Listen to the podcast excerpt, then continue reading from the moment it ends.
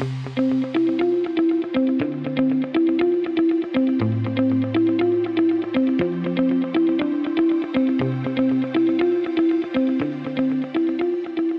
is going on, everybody? Welcome into another edition of the Daily Energy Newsbeat Stand Up here on this gorgeous Monday, August 21st, 2023. As always, I'm your humble correspondent, Michael Tanner, coming to you from an undisclosed location here in Dallas, Texas, joined by the executive producer of the show, the purveyor of the show, and the director and publisher of the world's greatest website, EnergyNewsBeat.com, Stuart Turley. My man, how we doing today? It's a beautiful dang neighborhood. It's gonna be a wild and crazy week. Lots of weird stuff going on. Yeah, am I? Are you back in bear country? Is that what I see? I'm in bear country, baby. Ah, we love we love to see that. Uh, we appreciate everybody. We hope you have a good weekend, and we appreciate on this Monday you guys checking us out. Pack show today. First up on the menu, um, Abu Dhabi National Oil Company geothermal era begins in the Gulf region. This is an absolutely awesome article. I'm going to let Stu tell you the punchline here, but but UAE's got some great stuff going on in, in, in the geothermal space. Next up, Russia's pipeline gas exports to Europe pick up. Sanctions don't work, folks. Next up, Europe's gas storage is at 90%. It still might not be enough. And at what cost? Yikes. It doesn't sound like what's going on in Europe is good. Stu will break down um, what could be a rocky winter for the EU. And then finally, the 2003 Northeast blackout and how today's blackouts differ. So, this is a, an opinion piece comparing really what was going on in, in the last typical hot period, which was around um, 2003. So, Stu will break um, this piece down. He'll chalk it over to me. We'll mainly cover what's going on with oil prices, which is really a look at what's happening over in China, which has been mainly muted what really people thought was going to be, you know, a bullish trend. I think if you had asked me, I think if you rewind the tape, Stu, at the end of last uh, and last week's Monday show, we were bullish on oil, and oil finished down about a percent and a half when you talk about a week over week shift. So, but the real thing is why, and it's what's going on and what's happened in China. So, we'll break all that down and a bag of chips for you guys. Uh, but first, Check us out again, world's greatest website, www.com. You can listen to us on all your favorite podcast platforms. Subscribe to this channel on YouTube at Energy Newsbeat. We appreciate you guys checking us out there. Energy Newsbeat Stu does a great job of curating that, making sure it stays up to speed with all of your energy news. Dashboard.energynewsbeat.com, the best place for your data news combo. Get that while you still can. Um, we're trying to work on a way to embed the YouTube video there. So watch out for that. That update here coming soon. Um, if you want to get a hold of the show, questions at energynewsbeat.com. Um, you can find Stu on LinkedIn. You can find me on LinkedIn. Um, all the uh, the articles that we're about to cover, you'll be able to see on the side here and in the description below. I'm out of breath though, Stu. Where do you want to begin? I'll tell you what, I love me a good story on geothermal. Uh, Sir. ADNOC, uh, a geothermal era begins in the Gulf region. You know, our E&P operators, they know how to drill wells. This is pretty darn cool. This is described as a sustainable urban community. I love this idea. The UAE's biggest oil company said it was successfully delivered a pair of geothermal wells to help deliver power cooling systems to Abu Dhabi. I love this. I mean, the uh, National Oil Company, Abu Dhabi, ADNOC. This is pretty darn cool. Uh, quote out of here from Mazu, I, boy, I hate butchering his name, sir. Al Kabay. Geothermal heat is a clean and renewable source of abundant energy and is available in the UAE and capable of providing baseload electricity. However, until nine now, it's been remained an untapped source of energy by leveraging technological advances for the first time, ADNOC and uh, Tabreed have unlocked this clean energy source for decarbonizing. I think it's fantastic. This project, Michael, is part of a $15 billion newly announced plan uh, to reduce to carbon net zeros by 2045. Pretty slick this is um, this is a really good thing. Anytime that you can use E&P, uh, oil and gas exploration and drilling technology to go to geothermal, I think this is fabulous. Well, think about this. So they give some pretty specifics here. So the temperature of the of of the water coming out is about 200 degrees Fahrenheit, a little below 194. Flow rates, right. though, try to wrap your mind around this, Stu. 100 liters a second. The real That's question is, what size casing are they running? You think oh. that's free flowing up seven inch casing? Think about that, Stu. A hundred liters a second. That's uh, flying. That's a bunch, man.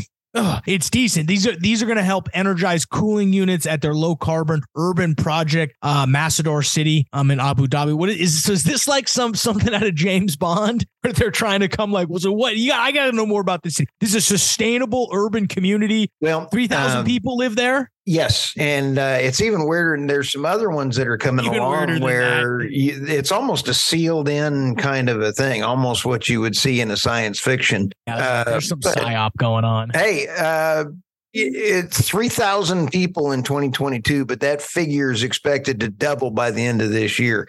You build it, they will come. If it's clean, lots of police, everything's done, and some freedom so that you're not having to worry about somebody looking over your shoulder. Okay, yeah, it's really interesting to see. You know, they mentioned at the bottom of this article that Saudi Arabia and Oman are looking to do the same thing. It's interesting to see these large oil companies, these nationalized oil companies, pivot into geothermal. They clearly see that as a contiguous, very uh, only one step in the direction that they know how to drill wells and they, they know how to drill wells. This isn't right. a step to now go build wind, wind farms per se.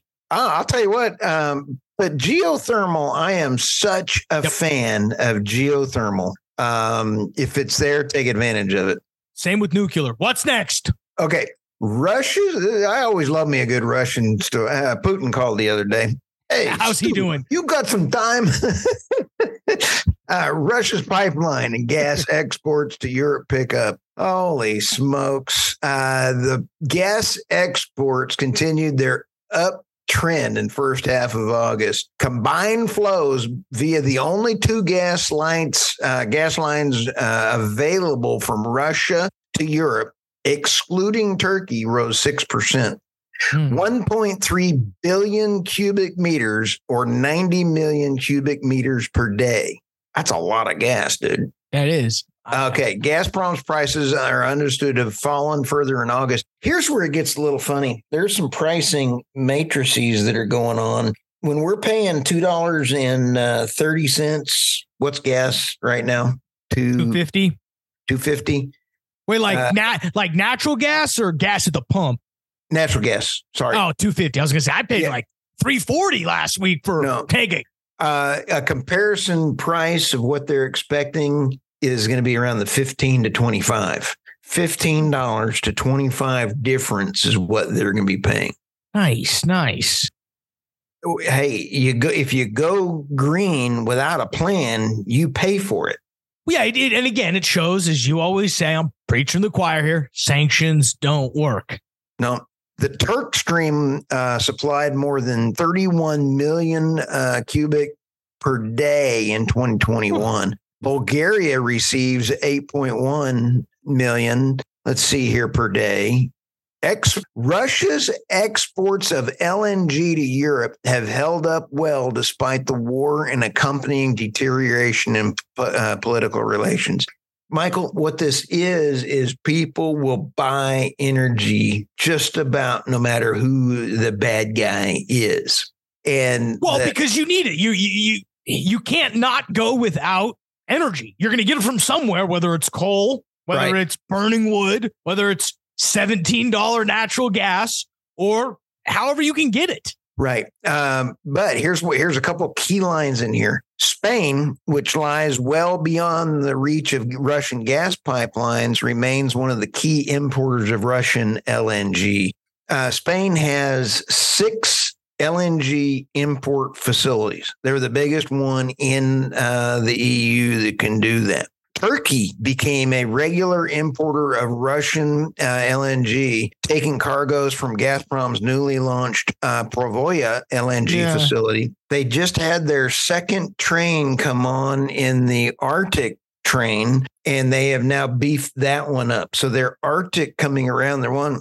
And a shout out to uh, Patrick Moore, we cover how Russia is transporting this over the uh, ocean, everything else. That is a heck of a podcast coming out, man. That's nuts. That'll be fun. That'll be fun. Okay. But okay, so let's move to the next one because it weaves right into it. It it looks like, yeah, it, it weaves right into the next one here. All right. Uh, next one is Europe's nat gas storage is 90% full. It still may not be enough and at what cost? what has happened is Europe has done a great job shutting down business and really tubing themselves in the foot, taking a nail gun and just putting it into their foot. They've run off businesses. Germany has just closed uh, two weeks ago their last BASF plant that was fertilizer, which was reliant on natural gas. So they got rid of fertilizer. Mm-hmm. EU storage hits target more than two months ahead of plan. And that's great, but there's some points in here. Gas inventories vary by country. Nations including Ge- Germany, the Netherlands, and Spain have already exceeded their EU's target. Frank, France and others are only about 84%. So you can see the curves in that second chart there. Mm. Europe needs gas always rise in the winter. So even though they're at their quotas, they're still they're 90% lower than their crisis peaks last year. 90% lowered, even though they've got storage of 90%. That's what it says. That's not good. That's not. No, I'm just reading it right there. All right. Let me they were burning shoes last year. So what's going to be this year? What's the advice this year? Close? Mother in laws. Oh, just kidding. Uh, that was. All right. What's next? Uh, you know, uh, never mind. Okay. 2003 Northeast blackout and how today's blackouts differ. Michael, do you remember the 2003 blackout? I was eight years old. You were blacked out in college, I think, probably at no. At I was a time like ten years old. I was like ten years old. Uh, yeah, okay, never mind. At a time when reliable, uh, the 203 Northeast blackout 22 years ago on August 14th. Uh, this was a bad one uh, unusual instance. There's going to be a chart we may want producer to fly in here in a little bit. A series of management errors led to the escalation of events that caused the grid. And the grid, over 55 million people were affected by the blackout. Some went without power for a couple hours, others suffered for weeks and days. 400,000 piece subway goers were stranded underground while the power went out. During the blackout, uh, water customers in Cleveland, Detroit were uh, placed under a three day boil advisory. So this was no lightweight disaster cell service was interrupted. Total societal costs were around $10 billion. Mm-hmm. So uh, we're talking some serious, Mr. Uh, producer, if you could fly in this chart when we're talking about the 2021 ERCOT. Michael, this is critical. That uh, blackout of 2003 happened. And in the left hand column, you're going to see 90% was dispatchable. Dispatchable is either nuclear, gas, or coal. One yeah. was intermittent or renewable. Uh, it's scary. And so you see nine percent was hydro. Yeah. Roll over to what happened to ERCOT. ERCOT in 2021, 16 percent was renewables. Eight percent was hydro in that area, and seventy-six percent was dispatchable. Yep. What's happened? coal has come down. Natural gas has really come down, and renewables have come up to that 16. What's changed as far as the grid policies? Let's coming out further. Does that make sense? Yeah. If what happened in 2003 was the product of poor management, right, then only what's happened in 2021 going forward is a product of stupidity. And exactly. we've been continually down the path of, I mean, that chart, you know, that US energy mix, 2003 versus 2021, says everything, in my opinion, about the current state of what our of what our energy mix is. The fact that we only have 76% dispatchable percent of our total capacity is scary. And we've actually dropped hydro, one of your favorites. Speaking of bear country, uh, yeah, I got it right over here. I uh, love me some hydro, by the way. Hey, uh, there's a couple quotes in here. Bad policy favoring renewables caused the 21, uh, 2021 blackout. As Dr. Brent Bennett of the Texas Policy Foundation pointed out, based on ERCOT's own forecast, it was inevitable that this weather event was going to cause demand to exceed supply, even if no wind or fossil fuel generators had failed due to the weather bad policies. Dr. Bennett noted in 2021 blackout disaster was in the making directly due to policies that resulted in the grid, quote, relying entirely on wind and solar to meet our Texas demand growth since 2015 and has now less coal and gas generation in total than it did five years ago. Mm-hmm. A poorly planned grid is waiting disaster to happen. It really is. We did it to ourselves. And so when this all crumbles at some point, we know who to blame. Us, unfortunately. Um, not me. I got generators. I got, you know, I, am the one that's going to die here. I'm just in an apartment. Yeah. I'm driving up to see you. Uh, but they're coming after your generators. So it's a good thing you don't have a generator in an apartment because they would. They're coming. At, anyway. They're coming after everything. But you could see how we wove all the stories in and out on this. They all are regarding energy the way the right way to do it is the e uh, the the Middle Eastern company countries. I don't agree with their social policies, but they have their energy policies right. They're going to get to net zero, but they're going to do it by uh, making money, doing it right, and doing it in a plan. We are not planning for nothing. Moment of silence for Stu's genius. All right, that's enough. Um, let's move on now to oil and gas prices. Um, it suffered really on a week to week basis, mainly due to the fact that China has seen some unprecedented stimulus in off from their central bank on the back of what is a weakening economy in China. So remember, if you again, as I mentioned in the open, if you rewound the tapes to a week ago, you know, we were both fairly bullish on what was going to go on what was going to happen with oil prices this week. And I think the tension between what's we're seeing home at broad, too much demand, not enough supply, market dynamic working out there. The opposite is what's happening on in China right now. Talk about cutting rates, Stu. People's Bank of China, okay, all hail the CCP. They have decided to cut rates. They got to get some advice from Jay Powell. This is the second time in three months that they've cut.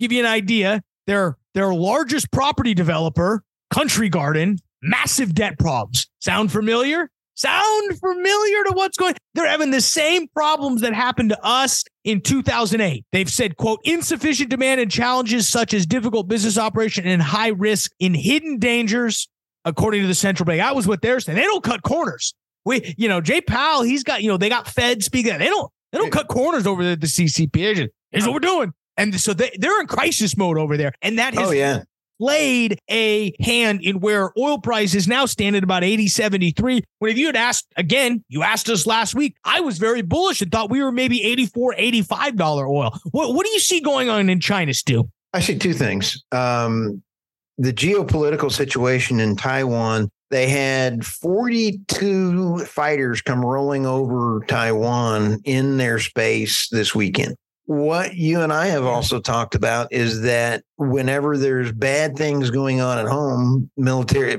government leaders get us into wars. Yep. And so they got bad things going on. Let me throw this squirrel at you, and that is that uh, China is looking to curb their inflation and get their economy going, doing it the right way. They're putting in two coal plants a week. They have their power. They're trying to get all the power to the people they can. They're buying all the oil they can. They're buying all the power. They're only using the uh, renewable as a uh, facade. And then they're selling us uh, all the stuff to put in the renewables. Uh, President Xi removed himself out of the uh, Paris Accord two weeks ago, and he said uh, the renewables won't get you there. So they are in trouble the only way the US can get our inflation under control is to lower the rates, get our end, uh, energy cost in line. And we're the only ones in the world that can get our energy costs in line if we turn loose our natural gas. Yeah. And then, so short answer China is going to do what China is going to do, and they look to be getting geared up for war. It just sends a shiver I, down my back. I'd, I'd ask you what you're scared of this week to, to finish us off, but I think you've just said it. Um, BRICS is meeting this week. and and so it's going to be very interesting when you take a look at at BRICS. It is Russia is going to be going with the gold standard. They've already said that. Uh, the quote that came out uh, out of our Corbett Andrew Korybko's uh, our random guy on Substack a few days ago uh, was very uh, telling. The African, uh, South African leader said, We don't want to destroy the United States dollar. However, we want to focus on our own currency. All right. What's the difference? well, now Twitter or X now, Elon Musk has really gone the other way what I thought he would go on X. Now they want to be able to fan, scan your face to verify you. Oh, on on Twitter? X. X, sorry. I did not know that. I saw an article on it today. It's it's what do they say? It's going to hell in a handbasket. Quick. Well, guess who's running it? Someone CEO from NBC is one of the yeah, uh, yeah, World some- Economic Forum directors. Aren't you on? Aren't you nominated for the World Economic Forum this year?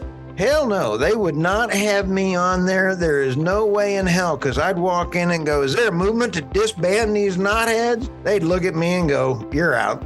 We need to get you. We need to. We need to run you on that. All right, Stu. We'll let everybody get out of here. We appreciate you checking us out. I'm here on this Monday, guys. Stay strong. You only got a few meetings, and then it'll be Tuesday, and the week will almost be over. So appreciate you sticking with us, guys. For Stuart Turley, I'm Michael Tanner. We'll see you tomorrow.